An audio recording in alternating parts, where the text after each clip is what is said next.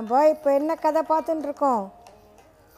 ரிஷ்யசிருங்கரோட கதை பார்த்துட்டுருக்கோம்ல. நம்ம எதில் நிறுத்தினோம்? அங்க தேசத்து ராஜா ரோமபாதர் கேட்குறார், அந்த ரிஷ்யசிருங்கரை எப்படியானு இங்கே கூட்டின்னு வரணும். அப்போ அவர் வந்தால் தான் இங்கே மழை பெஞ்சு நாடு நல்லா சுபிக்ஷமாக ஆகும் அப்படின்னு கேட்குறார் இல்லையா? அப்போ இந்த மந்திரிகள்லாம் என்ன தெரியுமா சொன்னால், அவரை இங்கே கூட்டின்னு வரத்துக்கு நாம் ஒரு ஐடியா பண்ணணும் அப்படின்னா. என்ன ஐடியா அது?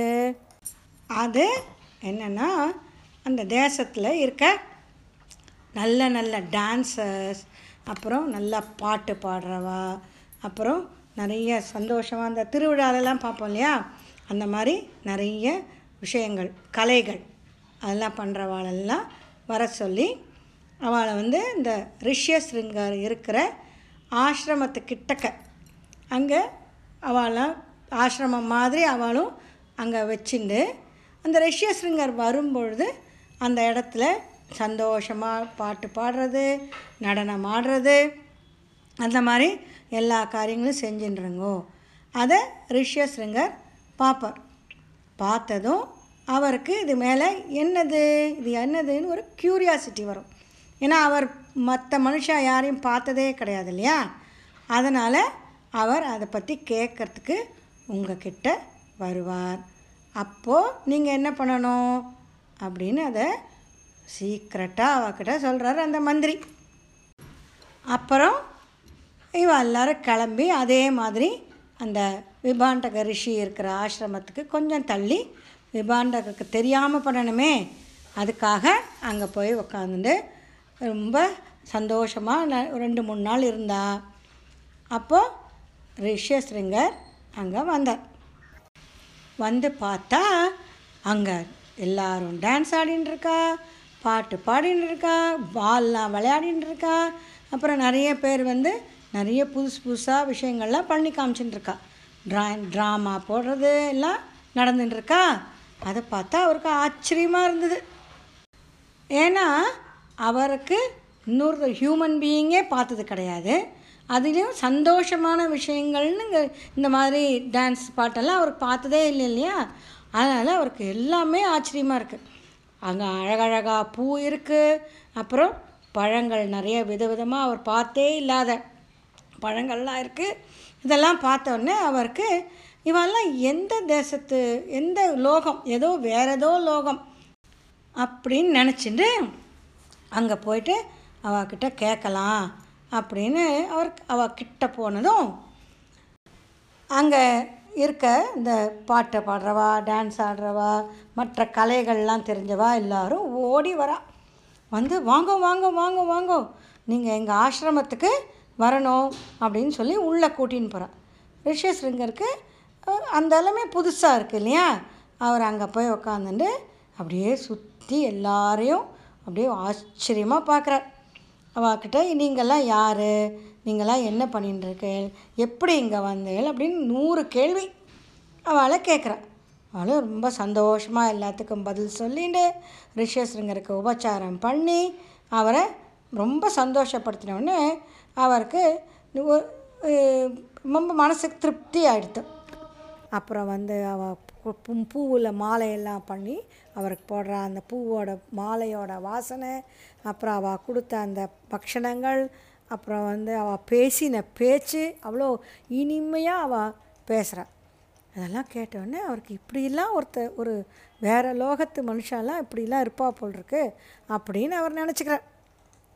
அவரும் நம்மளை மாதிரி ஒரு மனுஷா தான், ஹியூமன் பீயிங்ஸ் தான் அப்படின்னு அவருக்கு தெரியல. அப்புறம் ரொம்ப நாழி ஆகிட்டா அவருக்கு அங்கே இருக்கிற போதெல்லாம் சந்தோஷமாக இருந்தது மனசு. அப்புறம் சாயந்தரம் ஆயிடுது. சாயந்தரம் ஆகிடுச்சு தான் அவருக்கு அச்சிச்சோ அப்பா வந்துடுவாரே, நம்ம திருப்பி ஆசிரமத்துக்கு போனோமே அப்படின்னு இவாளெல்லாம் விட்டுட்டு போகிறதுக்கு மனசே இல்லாமல் கிளம்ப பார்க்குற. அப்போ அந்த இருக்க அந்த பெண்கள்லாம் சொல்கிறேன், எதுக்கு இவ்வளோ சீக்கிரம் கிளம்புறேள், கொஞ்ச நாள் இருங்கோ அப்படின்னா, இல்லை இல்லை எங்கள் அப்பா வந்துடுவா, நீங்கள்லாம் எங்களோடய ஆசிரமத்துக்கு வாங்கோ, நான் உங்களோட ஆசிரமத்துக்கு வந்த மாதிரி நீங்கள்லாம் வாங்கோ அப்படின்னு கூப்பிட்டதும் சரின்னு சொல்லிட்டு அவளும் அதுக்கு தானே காத்துன்னு இருந்தா. அப்படின்னு அவளை கிளம்பி நேராக அவரோட ஆசிரமத்துக்கு போகிறா.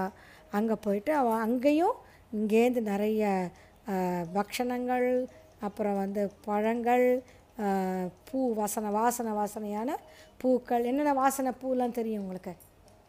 மல்லிகைப்பூ, ரோஜாப்பூ, செண்பகப்பூ, மனோரஞ்சிதம், அப்புறம் எல்லாம் அப்படி அதெல்லாம் அப்படியே அந்த ச வாசனை பார்த்தாலே நமக்கு ஒரு சந்தோஷம் வரும்.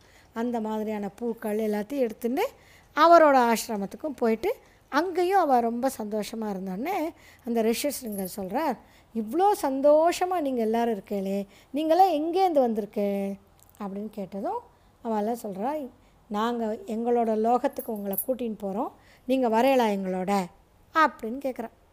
கேட்டதும் அதுக்கு தான் ரிஷ்யசிருங்கர் காத்துட்டு இருந்த மாதிரி, எனக்கும் உங்கள் லோகத்தை பார்க்கணுன்னு ஆசையாக இருக்குது, உங்கள் உலகத்துக்கு நாங்களும் வரையினே அப்படி அவெல்லாம் ஏதோ ஏலியன்ஸ் மாதிரி அவர் நினச்சிட்டுருக்கார், தேவதைகள் நினச்சிட்டுருக்கார்.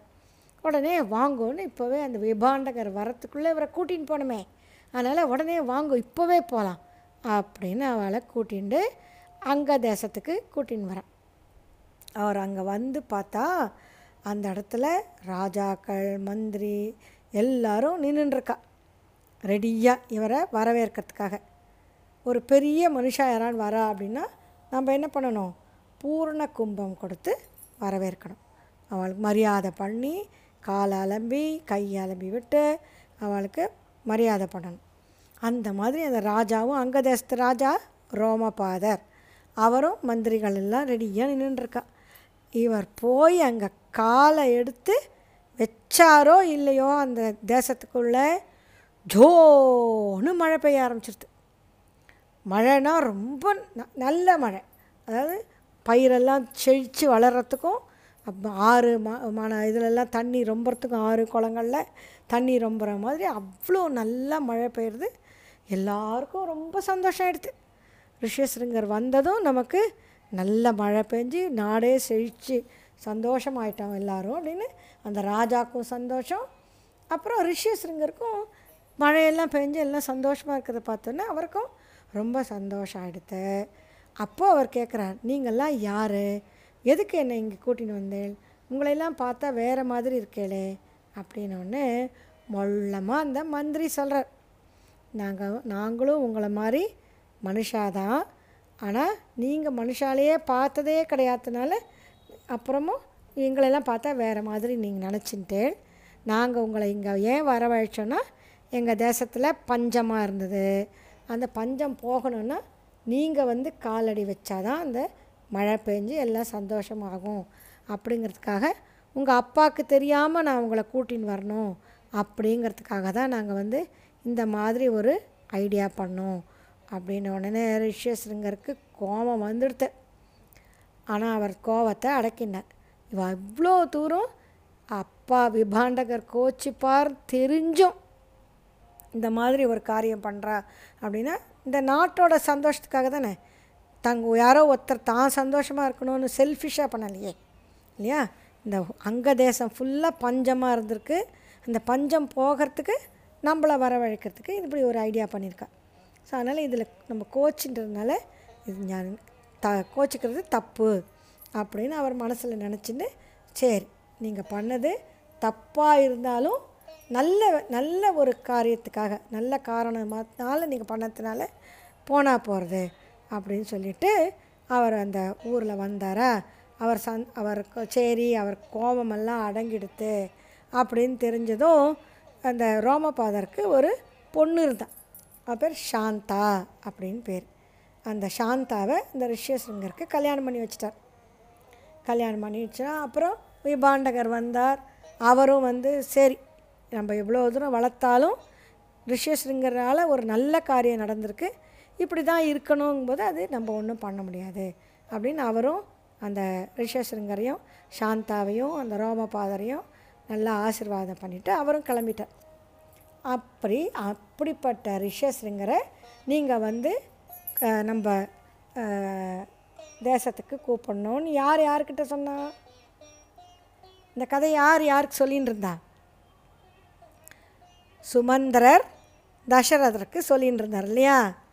அப்போ அப்படிப்பட்ட ரிஷ்யசிருங்கரை புத்திர காமேஷ்டி யாகம் பண்ணுறதுக்கு நீங்கள் நம்ம எல்லாருமா போய் அங்க தேசத்துக்கு போய் அவரை கூட்டின்னு வரணும் அப்படின்னு சொன்னாலாம்.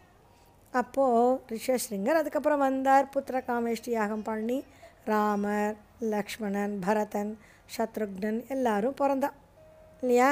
அந்த கதை நமக்கு தெரியும்.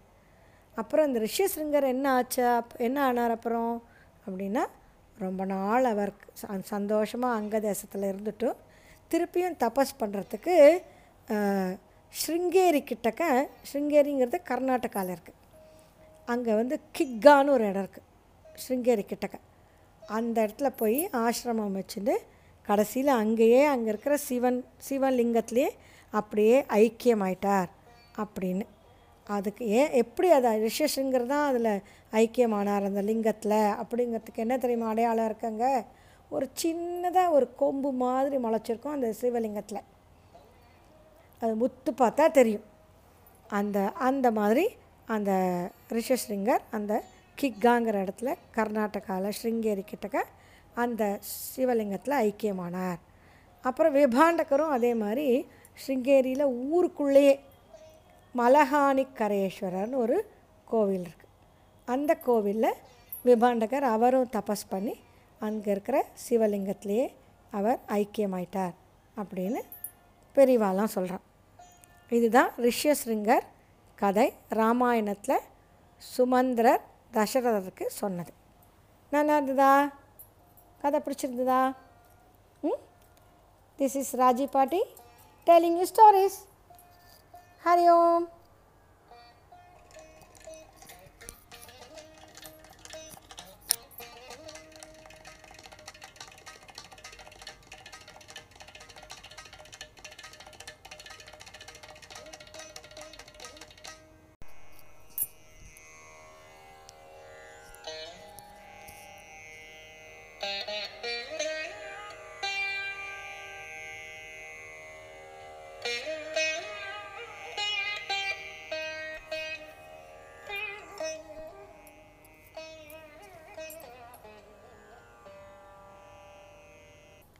ஹாய், ஹரி ஓம். இன்றைக்கி கதை நேரத்தில் நம்ம வந்து ஒரு தீம் எடுத்துண்டு அது மாதிரி சில கதைகள்லாம் சொன்னேன் இல்லையா? அதாவது ஒரு ஸ்லோகம் எப்படி வந்தது, யார் சொன்னா, எப்படி சொன்னா, அதாவது விஷ்ணு சஹஸ்ரநாமம் பார்த்தோம், ஆதித்ய ஹிருதயம் பார்த்தோம், பாகவதம் பார்த்தோம் இல்லையா? அது மாதிரி இப்போ வந்து ராமாயணம், உங்களுக்கு ராமாயணம் கதை ஃபுல்லாக நல்லா தெரியும். ஆனால் நான் சொல்ல போகிறது ராமாயணம் கதை இல்லை, ராமாயணத்துக்கு உள்ள ஒவ்வொரு சில கதைகள் ஒருத்தர் வந்து இன்னொருத்தருக்கு சொல்லியிருப்பா, ஏதான ஒரு காரணத்துக்காக யாரான ஒரு கேள்வி கேட்டிருப்பா, இது ஏன் இப்படி அப்படின்னு கேட்டால் அந்த கேள்விக்கு பதில் மாதிரி இந்த மாதிரி ஒரு கதை இருந்தது அப்படின்னு சொல்லுவாள். அந்த மாதிரி சில கதைகளை நான் இப்போ சொல்ல போகிறேன்.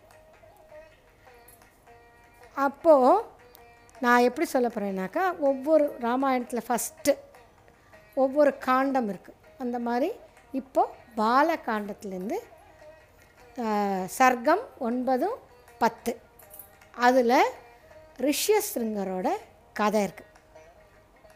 அந்த கதையை நாம் இப்போ சொல்லலாம். ரிஷ்யசிருங்கர் கதை, ரிஷ்யசிருங்கரே ரொம்ப இந்த ராமாயணத்துக்கு முக்கியமான ஒருத்தர். ஏன் தெரியுமா? அந்த ரிஷ்யசிருங்கர் தான் இந்த புத்திர காமேஷ்டி யாகத்தை தசரதற்காக பண்ணுவார். எதுக்காக தசரதர் புத்திர காமேஷ்டி யாகம் பண்ணணும் இல்லையா? எதுக்காக பண்ணார் உங்களுக்கு தெரியும் இல்லையா? அவருக்கு ரொம்ப நாளாக குழந்தைகளே இல்லை. அப்போது யா எல்லோரும் சொல்கிற ஒரு வசிஷ்டர் சொல்கிறார், வசிஷ்டர் தான் அவ தசரதர் அந்த குலத்துக்கே குரு. அதனால் அவர் சொல்கிறார் புத்திர காமேஷ்டி யாகம் பண்ணணும் அப்படின்னா அப்படி பண்ணாக்கா நல்ல குழந்தைகள் பிறக்கும் அப்படின்னு சொன்னோடனே சரி அப்போ அந்த ஒரு யாகம் பண்ணணும் அப்படின்னா அதுக்கு நல்ல வேதங்கள் தெரிஞ்சவா, நல்ல தபஸ் பண்ணவா, வந்து எல்லா விஷயங்கள்லையும் நல்லா பவராக இருக்கிறவா தான் பண்ணணும். பண்ணினா தான் அதுக்கு பலன் கிடைக்கும் இல்லையா? சாதாரணமாகவே அப்படி தானே, ஒரு விஷயம் தெரிஞ்சவா பண்ணால் தான், டெக்னிக்கலாக அது தெரிஞ்சவளுக்கு தான் அது அந்த விஷயம் பண்ணும்போது அதுக்கு ஒரு பலன் கிடைக்கும். ஒரு கார் ஓட்டுறோம் வச்சுக்கோங்க, கார் ஓட்டுறவாளுக்கு கார் ஓட்ட தெரிஞ்சவா ஓட்டுனதுன்னு கரெக்டாக ஓட்ட முடியும் இல்லையா? அந்த மாதிரி இந்த ரிஷ்யசிருங்கர கூட்டின் வந்து புத்திர காமேஷ்டி யாகம் பண்ணணும் அப்படின்னு சொன்ன உடனே தசரதர் கேட்குறார், அந்த ரிஷ்யசிருங்கரோட கதையை சொல்லுங்கோ அப்படின்னு. யாரை கேட்குறார் தெரியுமா? சுமந்திரர் அப்படின்னு. அவருக்கு ஒரு அவர் ஒரு மந்திரி, அப்புறம் தசரதருக்கு அவர் தான் தேர் ஓட்டுறவர். அந்த மாதிரி இருக்கவர் ரொம்ப பெரிய அறிவாளி. அவர் வந்து ரிஷ்யசிருங்கரோட கதையை தசரதருக்கு சொல்கிற மாதிரி இந்த ராமாயணத்தில், வால்மீகி ராமாயணத்தில் வர்றது. சரி, இப்போது ரிஷ்யசிருங்கரோட கதையை பார்க்கலாமா? ஒரு பெரிய காடு, அங்க தேசம் அப்படின்னு ஒரு ஒரு பெரிய த கண்ட்ரி, ஒரு தேசம் இருந்தது. அந்த காலத்தில் நிறைய குட்டி குட்டி நாடுகள் இருக்கும், அந்தந்த நாட்டுக்கு ராஜாக்கள் இருப்பான். அந்த அங்க தேசத்துக்கு பக்கத்தில் ஒரு பெரிய காடு. அந்த காட்டில் ஒரு ரிஷி, அவர் பேர் விபாண்டகர்னு பேர். அந்த விபாண்டக ரிஷி வந்து அவருக்கு ஒரு குழந்த, அவருக்கு பேர் தான் ரிஷ்யசிருங்கர் அப்படின்னு பேர். இப்போது நம்ம படிக்கிற கதைகள் எல்லாம் ராமாயணத்துலேயோ மகாபாரதமோ மற்ற கதைகள்லாமோ எதுவுமே நம்ம வந்து ஏதோ சும்மா கதை சொன்னால் அப்படின்னு நினச்சிக்கூடாது. ஏன்னா ஒவ்வொன்றுத்துலேயும் அவள் அப்பா யார், அவள் தாத்தா யார், அவளோட வம்சமே எத்தனையோ ப பத்து தலைமுறை வம்சங்கள்லாம், நூறு தலைமுறை வம்சங்கள்லாம் சொல்லியிருக்கோம். ஸோ அது மாதிரி விபாண்டகரோட அப்பா காஷ்யப்பர், அப்புறம் விபாண்டகரோட பையன் பேர் ரிஷ்யசிருங்கர். அந்த ரிஷ்யசிருங்கர் அவருக்கு ஏன் தெரியுமா அந்த பேர் வந்தது? ரிஷ்யசிருங்கர், சிருங்கம் அப்படின்னா கொம்பு. மானுக்கெல்லாம் கொம்பு இருக்கும், மாட்டுக்கு கொம்பு இருக்கும் இல்லையா? அந்த மாதிரி அந்த கொம்புகள், கொம்புக்கு பேர் சம்ஸ்கிருதத்தில் ஸ்ருங்கின்னு பேர், ஸ்ருங்கம். அந்த அவருக்கு, அந்த ரிஷ்யசிருங்கருக்கு தலை மேலே ஒரு சின்னதாக ஒரு கொம்பு மாதிரி முளைச்சிருக்குமா, அதனால் அவருக்கு ரிஷ்யசிருங்கர்னு பேர்.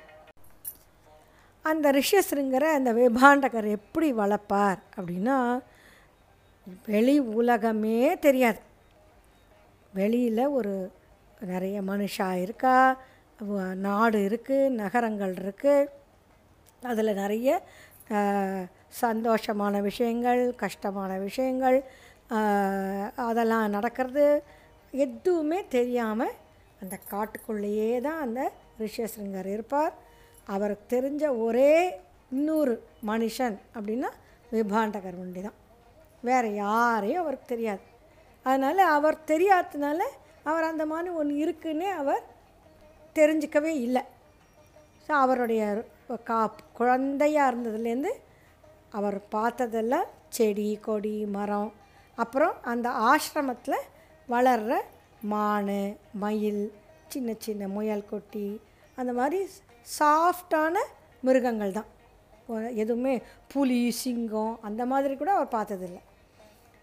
அப்படி அவரை விபாண்டகர் ஏன் அப்படி வளர்த்தார் இல்லையா? விஷயம் தெரியணும் இல்லையா? எல்லா விஷயமும் தெரிஞ்சு வளர்க்கணுன்னாக்கா கெட்டது நல்லது ரெண்டுமே தெரியணும்னு தானே. ஆனால் விபாண்டகர் ஏன் அப்படி வளர்த்தார் ரிஷ்யசிருங்கர் அப்படின்னா, அவர் வந்து ரிஷ்யசிருங்கர் பெரிய ரிஷியாகி அப்புறம் நம்ம சாதாரண மனுஷ வாழ்க்கை வாழ்ந்து அந்த பிறவியை நம்ம வீணாக்க வீணாக்காமல் கடவுளோட ஐக்கியமாகணும், மோட்சத்தை அடையணும் அப்படிங்கிறதுக்காக இதுதான் ஒரே வழி. அவருக்கு மற்றதெல்லாம் தெரிஞ்சிக்க வேண்டிய அவசியம் இல்லை அப்படின்னு வேதம் தெரியும், அப்புறம் தபஸ் பண்ண தெரியும், அப்புறம் அப்பாவை தெரியும், அந்த காடு தெரியும், அவ்வளோதான் அப்படி இருந்த. அப்போது என்னாச்சு? அந்த பக்கத்தில் எந்த தேசம் இருந்ததுன்னு சொன்னேன், அங்க தேசம். அந்த அங்க தேசத்தில் ரொம்ப பஞ்சம். பஞ்சம்னா என்ன தெரியுமா? மழையே பெய்யாமல், மழை பெய்யலைன்னா பயிர்கள்லாம் வளராது, பயிர்கள் வளரலைன்னா மனுஷன் சாப்பாட்டுக்கு என்ன பண்ணுவா? அரிசி இல்லை, பருப்பு இல்லை, கறிகாய் இல்லை, பால் இல்லை, தயிர் இல்லை, மாடெல்லாம் செத்து போயிடும். மாடுக்கெல்லாம் மாடுக்கெல்லாம் சாப்பிட்றதுக்கு ஒன்றுமே இல்லைன்னா மாடெல்லாம் செத்து போயிடும். மாடு இல்லைன்னா பால் இருக்காது. ஸோ இந்த மாதிரி ஒன்றோட ஒன்று ஒன்றோட ஒன்று ஒன்றோட ஒன்று சேர்ந்து அந்த ஊரில் பயங்கர பஞ்சம் வந்துடுது. அதனால் எல்லோரும் ரொம்ப வருத்தமாக இருந்தா, எல்லாருக்கும் பசி, எல்லாருக்கும் தாகம், எல்லாருக்கும் வியாதி. அந்த ஊர் ராஜா, அந்த அங்க தேசத்து ராஜா பேர் ரோமபாதர் அப்படின்னு பேர். நான் பேரெல்லாம் சொல்லும்போது முடிஞ்ச அளவுக்கு அதை ஞாபகம் வச்சுக்கோங்க, சரியா? அந்த ரோமபாதர் வந்து அவரோட மந்திரிகளை எல்லாம் கூப்பிட்டார். நான் வந்து எத்தனையோ நல்லா தான் ஒரு இந்த ராஜ்யத்தை ஆண்டுன்ட்ருக்கேன், ஆனாலும் இந்த இந்த மாதிரி ஒரு தாங்க முடியாத ஒரு பஞ்சம் வந்துடுத்தே, ஜனங்கள்லாம் நம்ம தேசத்தில் இருக்கிற ஜனங்கள்லாம் கஷ்டப்படுறாளே, ஏன் இந்த மாதிரி ஆச்சுன்னு எனக்கு ரொம்ப வருத்தமாக இருக்குது அப்படின்னு ரொம்ப வருத்தப்பட்டு இதுக்கு என்ன பண்ணணும் அப்படின்னு கேட்குறேன். ஏன்னா ஒரு பெரிய நாடு இருந்தது அப்படின்னா அந்த நாட்டு ராஜா இருக்கான் இல்லையா, அவன் நிறைய நல்ல காரியங்கள் செய்யணும், அப்போ தான் அந்த நாடு நல்லாயிருக்கும். அதனால் ராஜா ராஜா நினச்சிட்டான், நாம் என்னமோ தப்பு பண்ணிட்டோம் போல் இருக்கு, ராஜா நல்லவாளாக இருந்தாக்கா இந்த மாதிரி பஞ்சம் வராதே அப்படின்னு அவன் வருத்தப்படுறான். அவன் நல்ல ராஜா தான், ஆனால் அவன் வருத்தப்படுறான். உடனே அந்த மந்திரிகள்லாம் சொல்கிறான், இதுக்கு இந்த பஞ்சம் தீரறதுக்கு ஒரு நல்ல வழி இருக்குது அப்படின்னோடனே அந்த ராஜாவுக்கு ரொம்ப சந்தோஷம் ஆகிடுது. அப்படியா, நல்ல வழி இருக்கா? அந்த வழி என்னன்னு சொல்லுங்க, உடனே அந்த வேலையை செஞ்சுடுவோம். எப்படியான்னு இந்த இந்த அங்க தேசத்தில் நல்லா மழை போய் மழை பெஞ்சு எல்லோரும் நல்லா நல்ல செடி கொடிகள்லாம் வளர்ந்து ஆடு மாடுகள்லாம் நல்லா நல்லா சாப்பிட்டு மனுஷாளுக்கெல்லாம் எல்லா அரிசி பருப்பு எல்லாம் கிடச்சி சந்தோஷமாக இருக்கணும், அதுதான் எனக்கு வேணும், அதுக்காக நான் என்ன வேணால் பண்ணுறதுக்கு தயாராக இருக்கேன் அப்படின்னு சொன்னதும் அந்த மந்திரிகள்லாம் சேர்ந்துட்டு ஒரு ஐடியா சொல்கிறேன். ஆனால் அந்த அந்த ம அந்த ஐடியாவில் ஒரு கஷ்டம் இருக்குது, அதையும் அந்த மந்திரிகள் சொல்கிறேன். ராஜா சொல்கிறேன், என்ன கஷ்டம் இருக்க போகிறது அப்படின்னா, கஷ்டம்னா அது என்ன அப்படின்னா, ரிஷ்யசிருங்கர நீங்கள் எப்படியானு நம்ம நாட்டுக்குள்ளே வர வச்சுட்டேன்னாக்கா அப்போது நம்ம நாட்டில் அவர் காலை எடுத்து வச்சாலே நம்ம அங்க தேசத்தில் மழை வந்துடும். ஆனால் ரிஷ்யசிருங்கரை இங்கே வர வைக்கிறது ரொம்ப கஷ்டம் அப்படின்னோடனே அந்த ரோமபாதர், ஏன் அவரை நம்ம கூப்பிட்டா நம்ம போய் முறைப்படி அவரை வந்து நல்லா அவரை அவருக்கு நேரில் போய் நீங்கள் எங்கள் தேசத்துக்கு வரணும் அப்படின்னு சொன்னால் அவர் வராமையாக போயிடுவார். ரிஷிகள்லாம் நல்லது செய்யறதுக்கு தானே இருக்கா இல்லையா? எத்தனை ரிஷிகள் உங்களுக்கு பேர் தெரியும்? என்னென்ன ரிஷிகள் நீங்கள் கேள்விப்பட்டிருக்கேன்? விஸ்வாமித்திரர் தெரியும், வசிஷ்டர் தெரியும், அப்புறம் அகஸ்தியர்னு ஒரு ரிஷி இருக்கார் நம்மளுக்கு தெரிஞ்சது இல்லையா? ஆதித்ய ஹிருதயத்தில் அகஸ்தியர் தானே வந்து சொல்வார் ஆதித்ய ஹிருதயம். அதை மாதிரி நிறைய ரிஷிகள் இருக்கா. அந்த மாதிரி இந்த ரிஷியும் எல்லா ரிஷியும் நமக்கு நல்லது செய்தது தானே இருக்கார். அப்போ இவர் கூப்பிட்டா ஏன் வரமாட்டார் அப்படின்னா அந்த மந்திரிகள்லாம் சொல்கிறார், ரிஷ்யசிங்கருக்கு ஒன்றும் தெரியாது, ஆனால் அவள் அப்பா, ரிஷசிங்கரோட அப்பா யார்? விபாண்டகர் இல்லையா? அந்த விபாண்டகர் வந்து அந்த ரிஷசிங்கரை வெளி உலகமே தெரியாத மாதிரி வளர்த்துட்டு இருக்கார். அப்படிங்கும்போது நம்ம போய் நேரடியாக ரிஷசிங்கரை பார்த்து நீங்கள் வாங்கன்னு கூப்பிட முடியாது, கூப்பிட்டா அவள் அப்பாவுக்கு கோபம் வந்துடும், அனுப்ப மாட்டார். அப்போது ஒரு தரம் அவர் முடியாதுன்னு சொல்லிட்டா நம்ம திருப்பி கேட்கவும் முடியாது.